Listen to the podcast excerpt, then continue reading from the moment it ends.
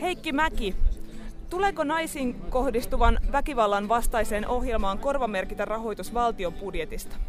Kyllä mä näkisin se erittäin hyvänä, eli vastaan kyllä. Pitääkö lähi- ja parisuhdeväkivallan sekä seksuaalirikosten sovittelusta luopua? Ehdottomasti ei. Tuleeko yksin tulleiden alaikäisten säilönotto kieltää Suomen lainsäädännössä? Tässä joudun hieman pohtimaan ja täytyy sanoa rehellisesti, että en tiedä ihan tarkkaan, miten se tällä hetkellä menee, mutta näkisin, että se voi olla myöskin alaikäisten turva, että heidät jollain tavalla otetaan säilöön. Se paikka sitten täytyy miettiä, mihin otetaan.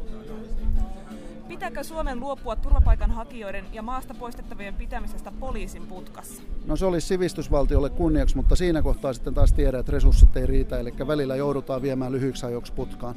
Mulla on se näkemys kuitenkin, että nämä ajat on ollut aika lyhkäisiä, eli pitäisi, mutta ei välttämättä ihan kyetä joka kerta.